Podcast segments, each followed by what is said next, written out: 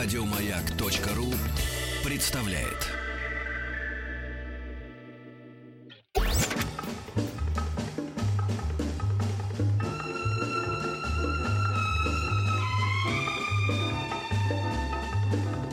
Дышите глубже. С Петром Фадеевым.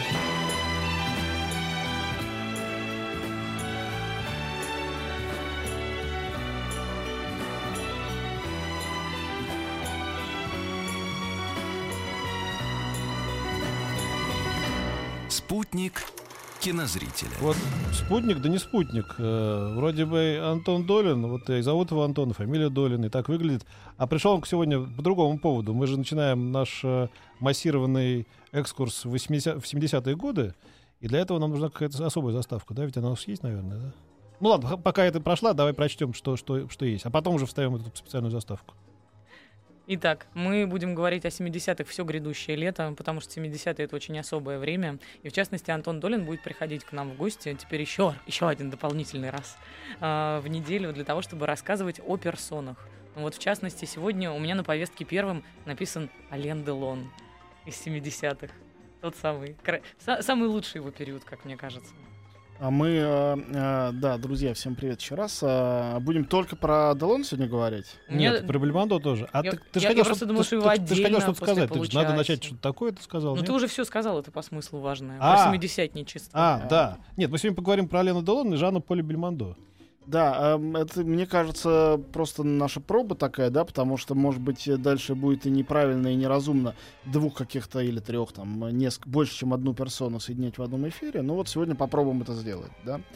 А, Жан-Поль Делон. А, да. А, ну, мне кажется, что любая попытка их э, смешать или перепутать, она, конечно, будет воспринята как однозначно кощунство и оскорбление чьих-нибудь чувств, э, много чьих.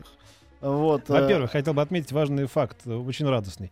Э, В отличие от большинства, я думаю, тех, о, о- о ком будет речь в этой рубрике, вспомню 70-е, эти люди, по счастью, живы. Вот, э, Они почти ровесники. Да. Значит, а, а, Делону, если я ничего не путаю, но это, впрочем, можно свериться, с- около 80, да, ему 79 лет, в ноябре он, у него будет 80-летие. И а, 82 года а, Жан- Жану Полю.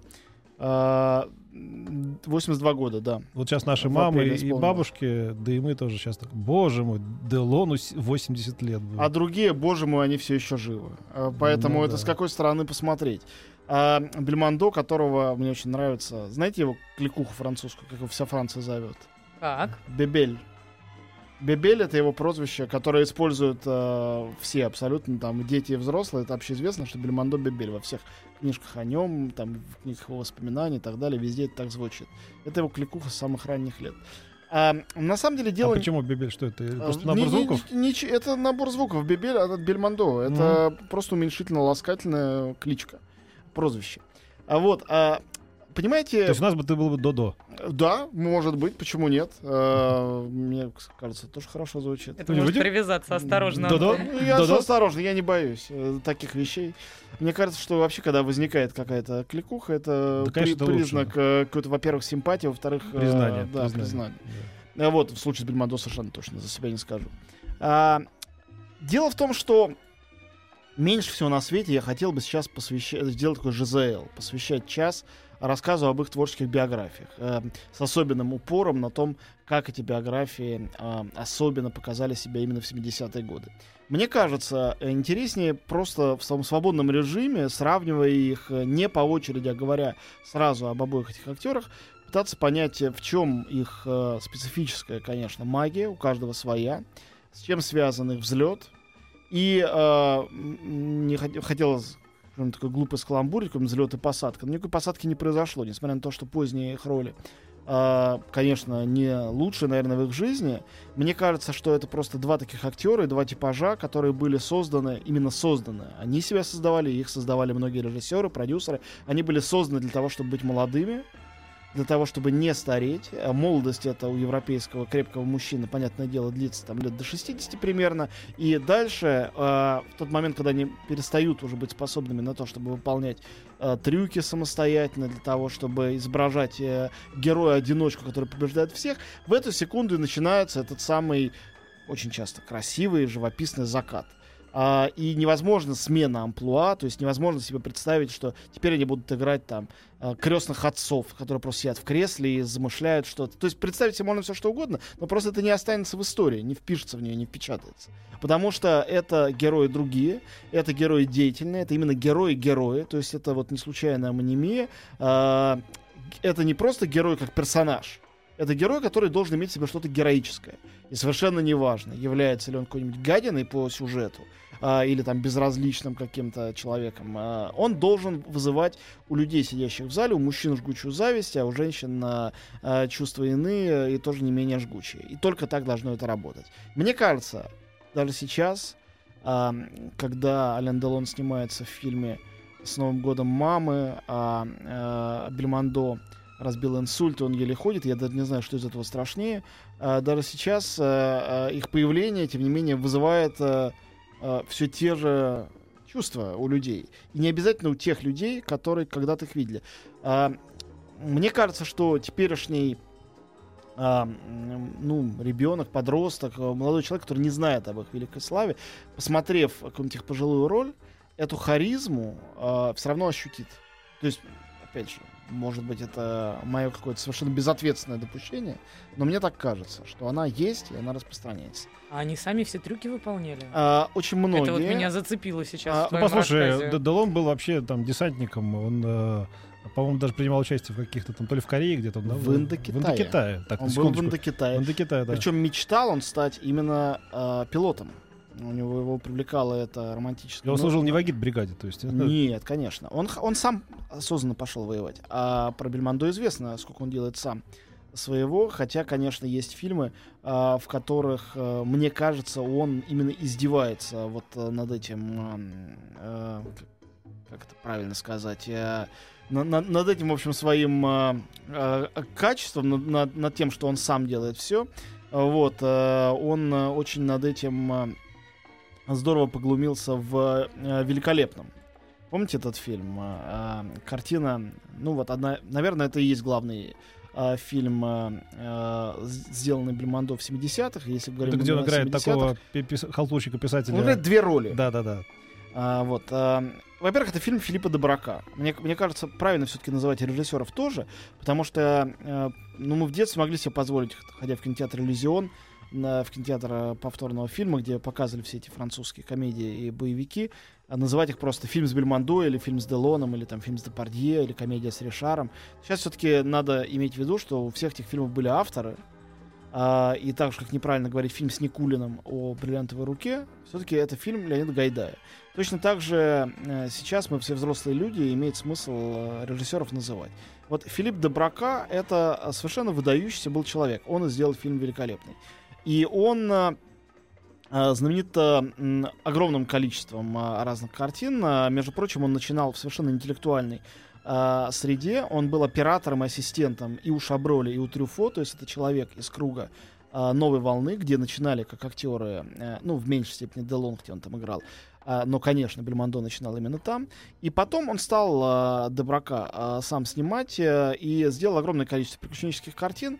И, наверное, картина такая прорывная была, наверняка многие из вас ее видели, это я не к вам, друзья, к слушателям обращаюсь. Фильм 64 -го года «Человек из Рио» с Бельмондо. Да? Ну вот, э, был один из первых фильмов, где Бельмондо не только делал крутое лицо и доставал пистолет, но и действительно там были трюки, погони, там черт что, чего только не было. И э, именно этот же человек э, сделал, собственно говоря, э, э, фильм великолепный и э, потом фильм неисправимый. Тоже замечательная комедия. Это, это две комедии э, с участием Бельмондо, но вот великолепный у нас на особом счету, потому что он был в советском прокате.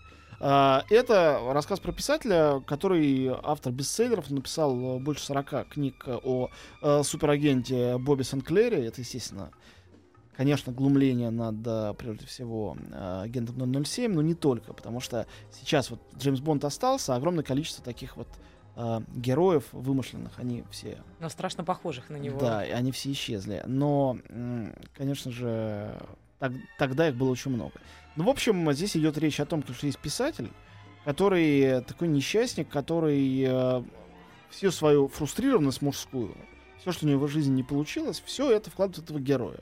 Он себе воображает его приключения, а также иногда э, злорадно его злоключения, как у того ничего не получается.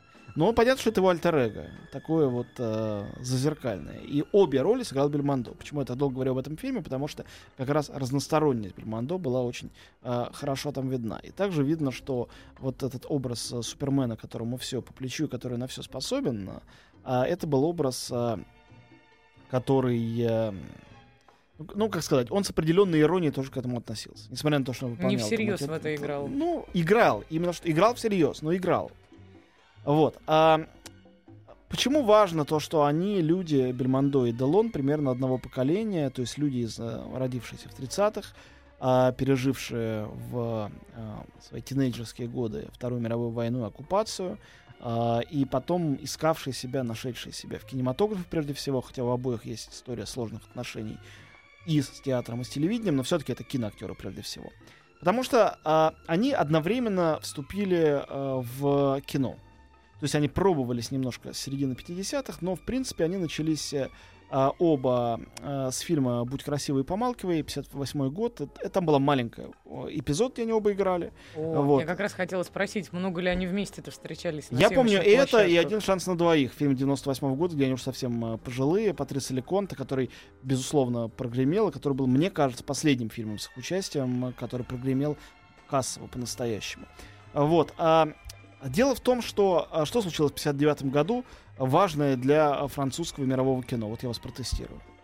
Что, в каких? Важное событие. 59-м. 59 год. Что произошло? Э, по-моему, начало э, студенческих восстаний, нет? Нет, это было в А, 60-х. да. Нет, ну началась там новая волна, но это было не в этот Да-да-да. один год. Нет, на самом деле ответ ужасно простой. Умер в 36 лет Жерар Филипп. Во французском кино был герой. Один такой герой. Жерар Филипп. Абсолютный красавец. А, романтический. Фанфан, а, Тюльпан. Fanfan la Tulipe. э, Да, всегда меня поражает, как, как это красиво звучит по-русски. э, Фан-фан тюльпан. И как некрасиво и неинтересно по-французски. Э, Вот, это тот случай, когда нарочно не придумаешь. Вот, и А фанфана убьют, вакантной. убьют, убьют. Помните? Добро пожаловать или постороннее фото запрещено. Они Да-да. как раз эту картину закрывали там грудь да, Да-да-да. дощечкой, да, Джин Бриджида. В общем, э, освободилось место. Так цинично говоря. Мгм. Но ни тот, ни другой не имеет к этому отношения. Нет, конечно, нет. Он э, умер, э, там, с печенью были проблемы. Умер очень молодым, 36 лет было. Это было важно также, что э, Жар Филипп умер молодым. Потому что э, он был на самом взлете своей карьеры, в том числе с очень серьезными ролями. Там был не один Фан Тюльпан, конечно. Не будем забывать, что это экранизация Стендали, там что только не было. Вот, и освободилось место, это были самые те годы, вот 50-е, 60-е, когда весь кинематограф мировой жил на представлениях о звездах. И было очень важно. Секс-символы, а, мужской, женский символ, такой, секой, разные типажи. Все это было невероятно важно. И вот а, а, два молодых актера практически одновременно возникли на а, значит, горизонте. Но какие разные при этом. Абсолютно разные. Абсолютно разные. И дело даже, мне кажется, не только в типаже. То есть, них хотел сказать, Харизма прям по- по-разному читается. Абсолютно противоположные э, типы. Что такое Бельмондо? А, это человек э, а, с ну, таким почти животным обаянием. Не случайно же у него были эти там чудовища, вот эти фильмы, где эта животная сторона его натуры была видна. Это мужчина, который безразличен к своей внешности, и его небрежность к внешности и есть то, что в нем привлекает. На самом деле, я уверен, что это, прежде всего, э, влюбила в него э, Жан-Люка Гадара, когда он взял его э, играть в фильме «На последнем дыхании», потому что именно эта картина прославила Бельмондо. А почему, собственно говоря, с чем было связано то, что Бельмондо э, э, так прославился этим фильмом? Для нас сейчас Гадар — это воплощение чего-то заумного, интеллектуального, авторского. Но тот фильм, это было самое начало творчества Гадара, он воспринимался не так. Это была приключенческая история а, про мошенника, которого ищет полиция, потому что он случайно совершил преступление, никаких по этому поводу не испытывая, конечно, особенных угрызений, но и не являясь преступником по своей основной натуре, а потом влюбился не в ту девушку. Она, э, гадина такая, его заложила. Его убили. А, трагическая гибель героя, Любовь, не любовь, непонятно, насколько это любовь, преступление, презрение к закону, презрение к форме. Понятно, что в этом было именно то, а, из чего потом гораздо более авангардные картины Гадара вылились. И, ну и в частности, конечно, «Безумный Пьеро», уже фильм совершенно новаторский, тоже с потрясающей ролью Бельмондо. Но э, фильм «На последнем дыхании», он не был таким. В нем не было следов этого. И вот мне кажется, это Потом не... это было, мне кажется, единственный фильм вообще в истории, в котором было такое сильное художественное высказывание и по делу. Последнее слово этого фильма, по-моему, дуру, да? Да, это правда. Нет, но... То есть, а, что человек решил, в общем, справедливо сказать предавшей его девушке и, и на последних секундах своей жизни, то, что там, будь ты проклят и так далее, там, дура. Да, на последнем дыхании, в общем, это, конечно, вот образ этого Мишеля Пуакара, которого сыграл там а, а, Бельмондо. Ну, вот, забавный факт. А, В том же году Бельмондо сыграл, в том же 59 году, роль Д'Артаньяна в одной из французских экранизаций «Трех мушкетеров». Этот э, Д'Артаньян и Три мушкетера никому не были интересны, э, никуда особенно не пошли, он не прославился как Д'Артаньян, ни с какой стороны. Потому что всем это в 59 году было безразлично. Людям была интересна актуальность, им были нужны сегодняшние герои. И в качестве вот этого вот э, полугангстера, он никакой на самом деле не гангстер, а просто вот молодого человека с ветром в голове из фильма э, Гадара, Гадара, интеллектуальнейшего Гадара, в этом качестве Бельмондо э, прошел на ура и остался в истории кино. А в качестве Д'Артаньяна нет. Вообще люди ведут себя часто как бараны. Вот, например, живая иллюстрация. Я был сейчас в Питере, и там, э, несмотря на то, что у меня были скупые ожидания от этого, я пошел на дивную совершенно фотовыставку а, значит, из жизнедеятельности Бродского Иосифа Александровича а, в передних рядах. Вот советую вам пойти туда посмотреть. Потрясающая совершенно выставка с неожиданными фотографиями, открытками, которые он посылал своим родителям, которых так и не выпустили к нему на свидание.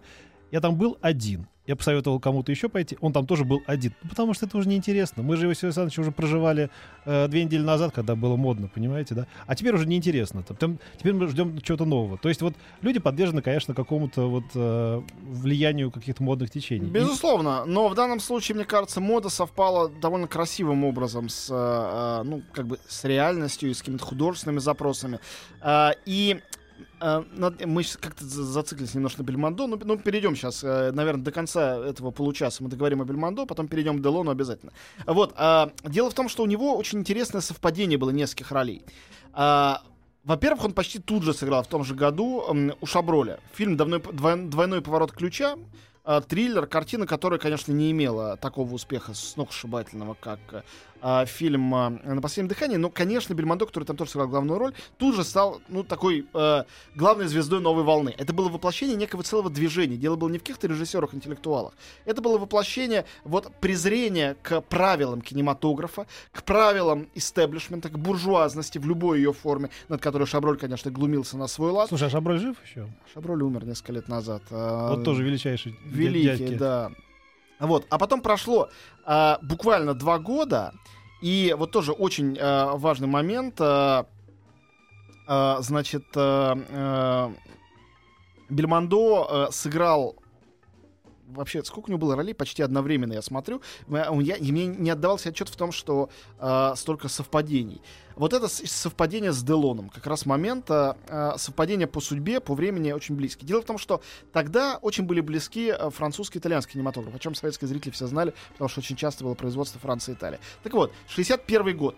Выходит франко-итальянский фильм а, Жана Пьера Мельвиля, а, величайшего автора Детективных. поларов, так Да. называемых, то есть французских полицейских фильмов. Да, А, полицейский. Леон Морен «Священник» называется, где молодого священника Леона Море а, играет, а, м, собственно говоря, Жан-Поль Бельмондо. Речь идет о французском сопротивлении. Одновременно с этим в этом же самом году, в 61-м, снимает а, а, свой итальянский фильм на итальянском языке, фильм Чочара Витторио де Сика. А что такое Чочара? Вы знаете про, про этот фильм? Величайшая роль Софи Лорен, и, собственно говоря, тоже забавно, что мы называем ее Софи Лорен на французский лад. Вообще-то она София Лорен. А Итальянская актриса и первой э, не американки, которая получила Оскара именно за роль в Чучаре. Этот очень серьезный э, фильм по, между прочим, прозе Альберто Моравио рассказывает о сопротивлении э, значит, простых жителей Италии э, немцев. И, собственно говоря, единственную мужскую роль, невероятно романтическую, там играет Жан-Поль Бельмондо.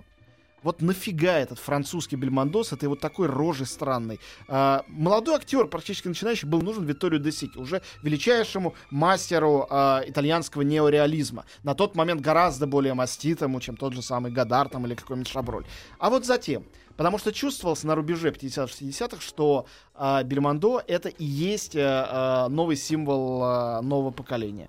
Uh, хотя, ну вот сейчас у нас нет времени сказать о Делоне. Делон ровно в эти годы с ним происходит точно такой же приход его в кино, точно так же благодаря итальянцам. Uh, и точно так же благодаря неореализму. Рок, ну, рок его братья? Да, ну сейчас будем об этом говорить, наверное, уже после новостей. Это да? я проумничал, типа я знаю. Не, ну я не сомневаюсь. Ну давайте, если у вас вопросы вдруг есть, то на номер 5533, начиная со слова «Маяк» или в WhatsApp, пишите.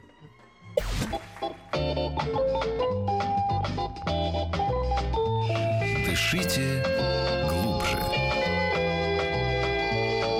С Петром Фадеевым.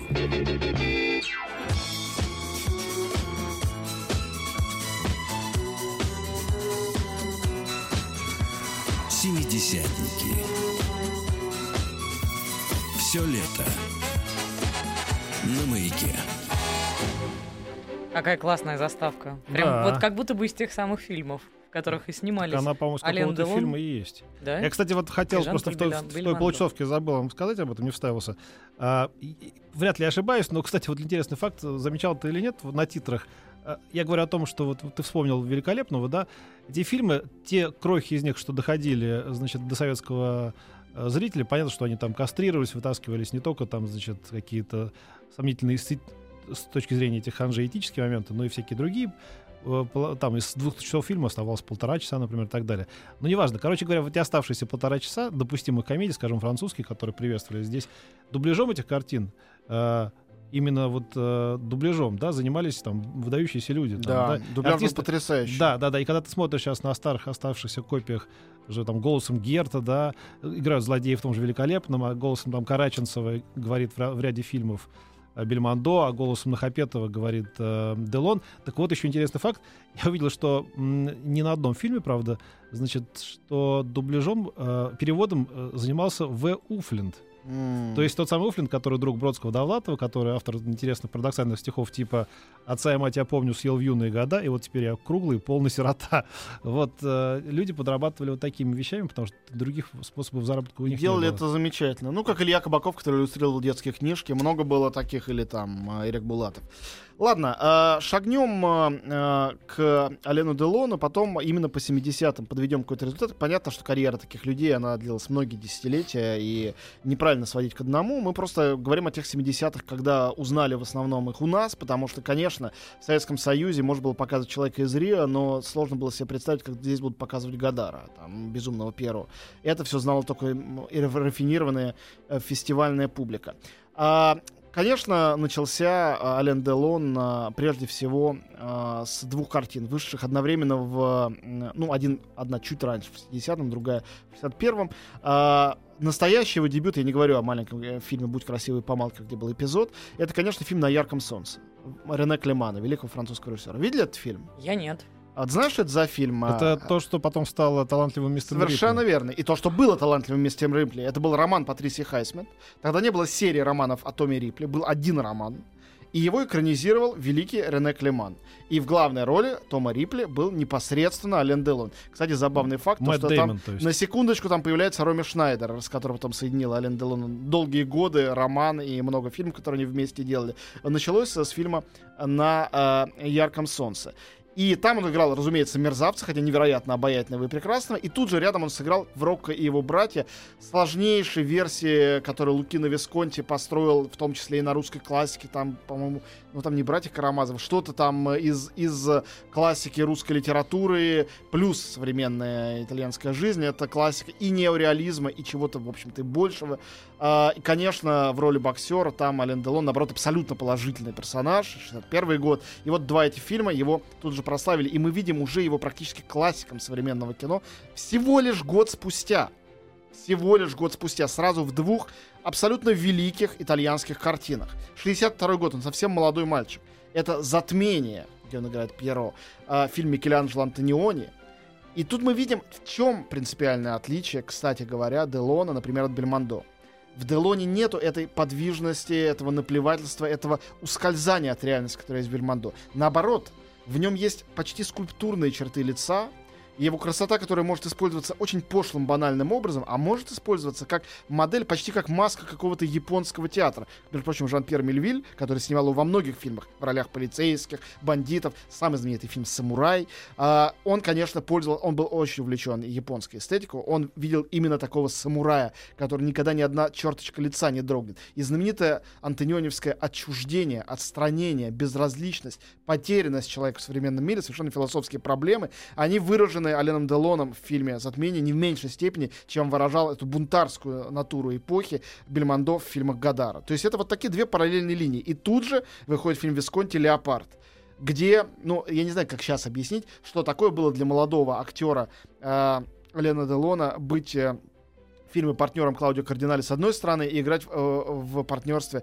э, с Бертом Ланкастером с другой стороны. Это, это сейчас невозможно придумать аналог этого. Вот. Э, ну, наверное, в какой-то степени это как для э, молодого Бобби Де Ниро было сыграть э, ту же роль, которую только что играл Марлон Брандо в «Крестном отце». Что-то в этом роде. Вот. В общем, конечно, после этого он вошел в это десятилетия уже как абсолютно герой и мог себе позволить те вещи, которыми как раз он и был знаменит в СССР. Такие, как абсолютно безвкусный, но очень лихой фильм «Черный тюльпан», это 63 год. Э, э, и вот, если мы уже шагнем в 70-е, конечно же, «Зорро» идиотский фильм абсолютно, но э, вот это франко-итальянское типичное кино, но при этом антинаучный, никакого отношения к реальному Зорро, который Авантюризм. был... Да. Там но... же дух такой невероятный. Так это прелестное кино. Для Я... подростков. Ты сейчас ты открываешь какую-то страшную страницу в моей, например, а что, Зорро был? Так, начинается. Нет, серьезно, Зора, который вот это... Ну, конечно, ну, ну, может быть, там было совсем все не так, как. Я клянусь, я не знал этого. Ну, точно так же, как и, например, Робин Гуд. Конечно, это реальные все лица. Так, ладно, мы это потом обсудим за пределами эфира. А Микки Маус? Вот, а, Микки Маус до сих пор все, есть. еще жив. Я видел его, и у него автограф брал. Вот, а, когда я был в Диснейленде в домике Микки Мауса, раз что упомянул, мне придется об этом сказать. Давай, я давай. там общался с Микки Маусом, это чисто линчевский был опыт, там какие-то красные занавески, специальный театр. Давал? Нет, он, он молчаливый, и он всех обнимает, с ними фотографируется. А потом мне люди из компании Дисней сказали, что это был Микки Маус, раз он с тобой обнял, сфотографировался, такой средний, э, ну не самого низкого иерархии. А самый высокий в иерархии тот, который вот своими этими пальцами огромными умеет дать автограф. Поехали дальше про Ален Делона. Да-да. Вот. Э, конечно, лучший период его жизни как раз это подход к 70-м. Это конец 60-х. Это «Три шага в бреду», коллективная работа, где он играет у самого Луи Мали. Это «Искатели приключений», это все 67 год. Это «Прощай, друг», Совершенно потрясающая картина по оригинальному сценарию Себастьяна Жапризо, между прочим, если кто не знает. Это «Бассейн» с Роми Шнайдер. Тогда да, классный Это «Красный круг». Это уже 70-й год. А, а, триллер Жана Пьера Мельвиля. Не могу не процитировать эпиграф. Э, Сидхарка Гаутама, Будда, нарисовал круг куском красного мела и сказал, если людям даже незнакомым однажды суждено встретиться, чтобы им не выпало, как бы ни расходились их пути, в назначенный день они неизбежно сойдутся в красном круге. Изречение, приписываемое Будде, придумано Мельвилем. И мне кажется, оно прекрасно свидетельствует просто именно о судьбах Бельмондо и э, Делона, которые всегда были абсолютными антиподами и оппонентами, тем не менее сошлись в самом начале своей карьеры. В 98 году в фильме «Леконт. Один шанс на двоих» сошлись еще раз. То есть это произошло, их снова притянуло друг к другу. А фильм «Красный круг» замечательный, он именно об этом. И, конечно, подумать о том, каких э, актеров туда взял на, главную, на главной роли Мельвиль, один из главных режиссеров в э, жизни э, собственно говоря, э, Делона, да, вот для Делона точно так же э, были Висконти, Антониони и Мельвиль, как Гадар, э, Шаброль и пресловутый Дебрака в жизни замечательного Бельмондо. Так вот, в «Красном круге» в главных ролях Ален Делон, Бурвиль, Джан-Мария Воланте и Фмонтан. Он О, при... есть Представьте такой... себе вот такую картину. Вообще То есть, э, невероятно. Это совершенно какой-то... Но фильм «Красное солнце» 71 года, он переплюнул это все. Потому что в этом фильме Терренса Янга, э, англоязычном, э, с музыкой, между прочим, Мариса Жара, в главных ролях... Э, ну, ладно, забудем, что там Урсула Андрес, хотя как это забыть непонятно. Чарльз э, Бронсон три, там, да. три главные роли играют Чарльз Бронсон, э, Ален Делон и Тосера Мифуна. Мгм. Вот это уже просто... Это, Один, один из первых фильмов, который я посмотрел на видео. Как Конечно, злодея там играет Делон. Он, конечно, не играет хорошего. Но такого хладнокровного. Потрясающий факт, что злодей или не злодей, вот это было совершенно для него единое. Вот это Мельвиль очень хорошо видел. Поэтому у него герои такие неподвижные в этих поларах. И вообще в Делоне, мне кажется, масса отрицательного Это обаяния. правда. По нему сразу видно, что он хорошим Я даже не, не уверен, что, что слово обаяние здесь правильное. Вот какое-то качество такое, отталкивающее. так- так- он такой какой-то снежный король. Вот что-то такое в нем есть. Вот. Ну и э, 71 год, э, мы пошли уж по 70-м. На самом деле, э, самый близкий и дорогой самому э, ему был фильм, который абсолютно провалился в прокате.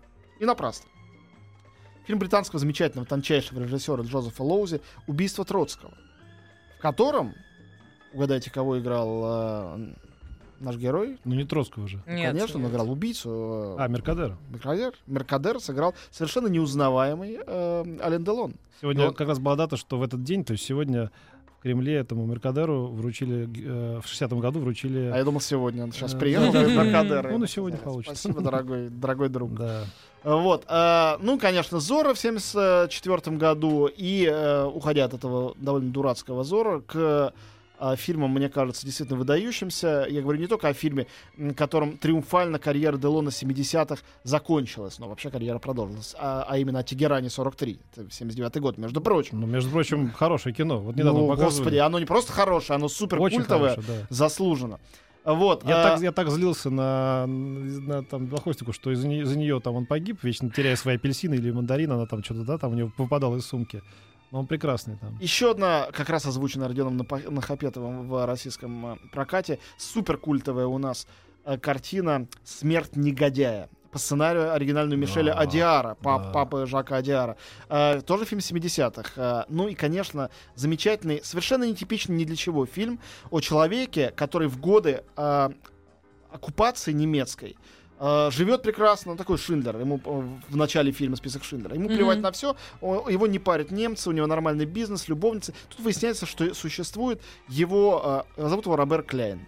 Существует Робер Кляйн другой, еврей, который, разумеется, должен быть арестован и убит. Но это не он. Но их, конечно, э, путают местами. Почти кавказская история. Месье Кляйн. Тоже Джозеф Лоузи, который снимал и э, фильм про Троцкого. И в главных ролях э, Жанна Моро и Ален Делон. Потрясающий дуэт, потрясающая картина, масса призов и действительно колоссальный э, успех. А вот, вот извини, что перебиваю, мулька, которую ты явно э, упустишь, и не потому что там... а, а, есть такое проходное кино, по-моему, называется «Жил-был полицейский».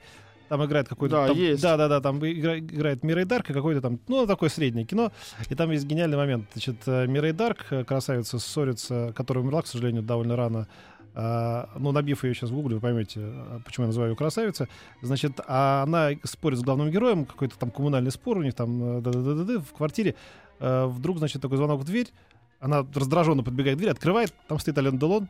Говорит, это квартира там месье такого. Говорит, нет, вы ошиблись, гневом закрывает дверь. На этом, собственно, роль Делона заканчивается. Ну, люди, которые- Я, помню, не смотрел это. не да, помню. ради этого стоит посмотреть фильм «Жил был полицейский». А на самом деле у них просто был роман с Мирой Дарк, и он приехал на съемочную площадку, и ребята решили... Нельзя значит, было э, не отработать. Нет, да? это просто рассказ о том, как, насколько у больших людей по-настоящему развита самоирония и так далее. Ну есть- вот к разговору о самоиронии. Э, Давайте э, перескочим к все-таки Бельмондо, потому что мы сказали об одном его выдающемся э, фильме 70-х, о великолепном. Ну вот как не сказать про фильм «Чудовище» 77 года? О, Клод Зиди, один из величайших э, э, комедиографов Франции. Что объединяет эти две картины? Правильно, то, что в обоих, в обоих случаях две роли играет э, Бельмондо. И в каждом случае одна из ролей является Суперменом, абсолютно пародийным, а другая каким-то ироническим двойником, который пытается этого, значит, э, тут в данном случае это великий а, а, актер, который известен на весь мир, и каскадер, у которого не очень-то все хорошо в жизни.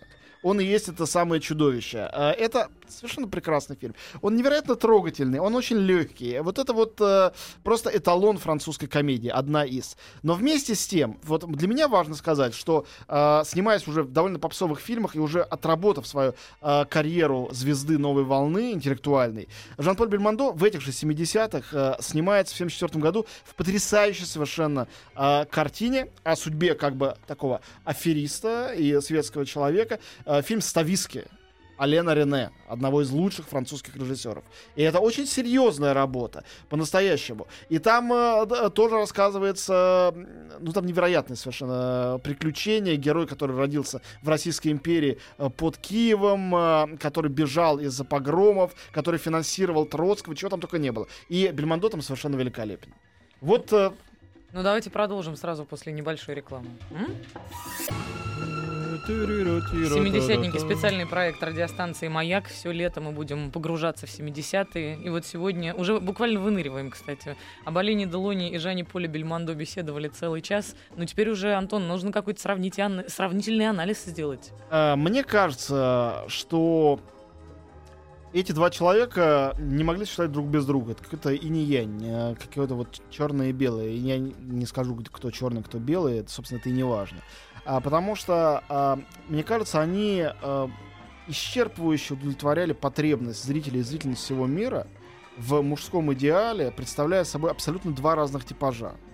Назовем их ужасно грубо и, а, ну, бейте меня за это, кидайте меня помидорами. Очень красивый мужчина и некрасивый мужчина. Два мужчины, которые являются собой а, абсолютный объект желания а, для всех. Для всех. То не, не- не только женский, не только дело в сексапильности какой-то.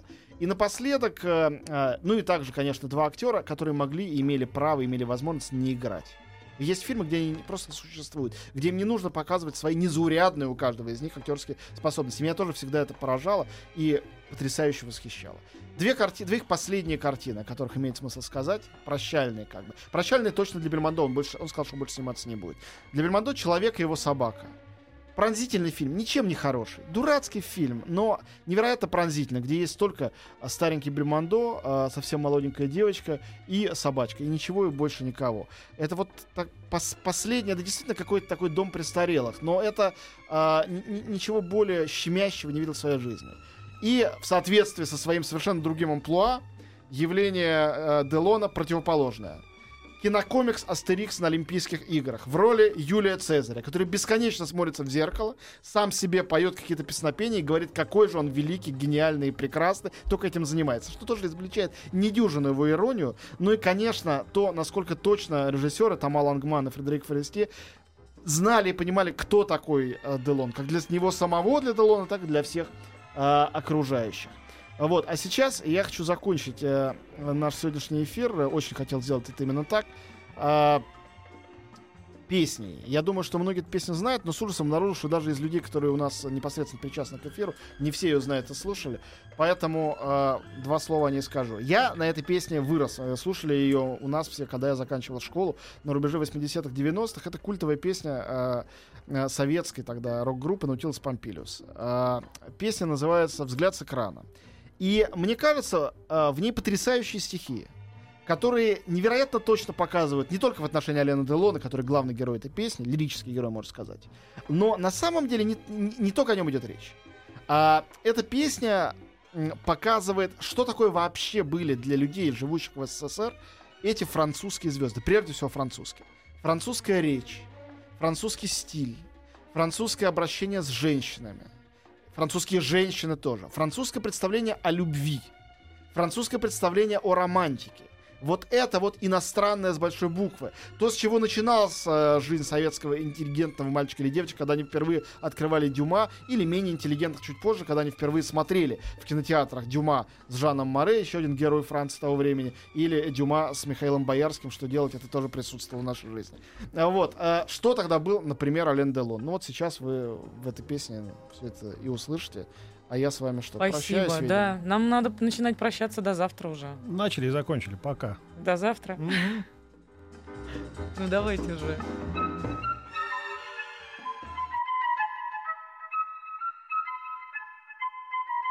Она читала мир как роман, а он оказался повестью соседей по подъезду. Парни с прыщавой совестью.